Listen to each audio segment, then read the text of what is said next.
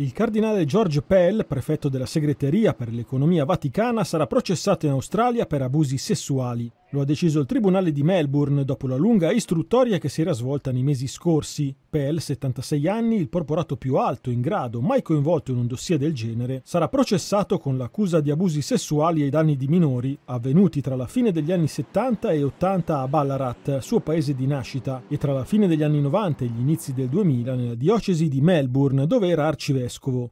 Il magistrato Belinda Wallington ha respinto alcune delle accuse che erano emerse durante l'udienza preliminare a Melbourne, ma ha deciso che ci sono comunque elementi sufficienti per altri casi da giustificare un processo davanti a un tribunale. Il cardinale ha ribadito la sua non colpevolezza e ha ricordato di aver sempre collaborato con la polizia di Victoria e anche di essere tornato volontariamente in Australia per difendersi da queste accuse. La Santa Sede, ha dichiarato infine il direttore della sala stampa vaticana Greg Burke, prende atto della decisione emanata e conferma il periodo di congedo già concesso a Pell dal Santo Padre.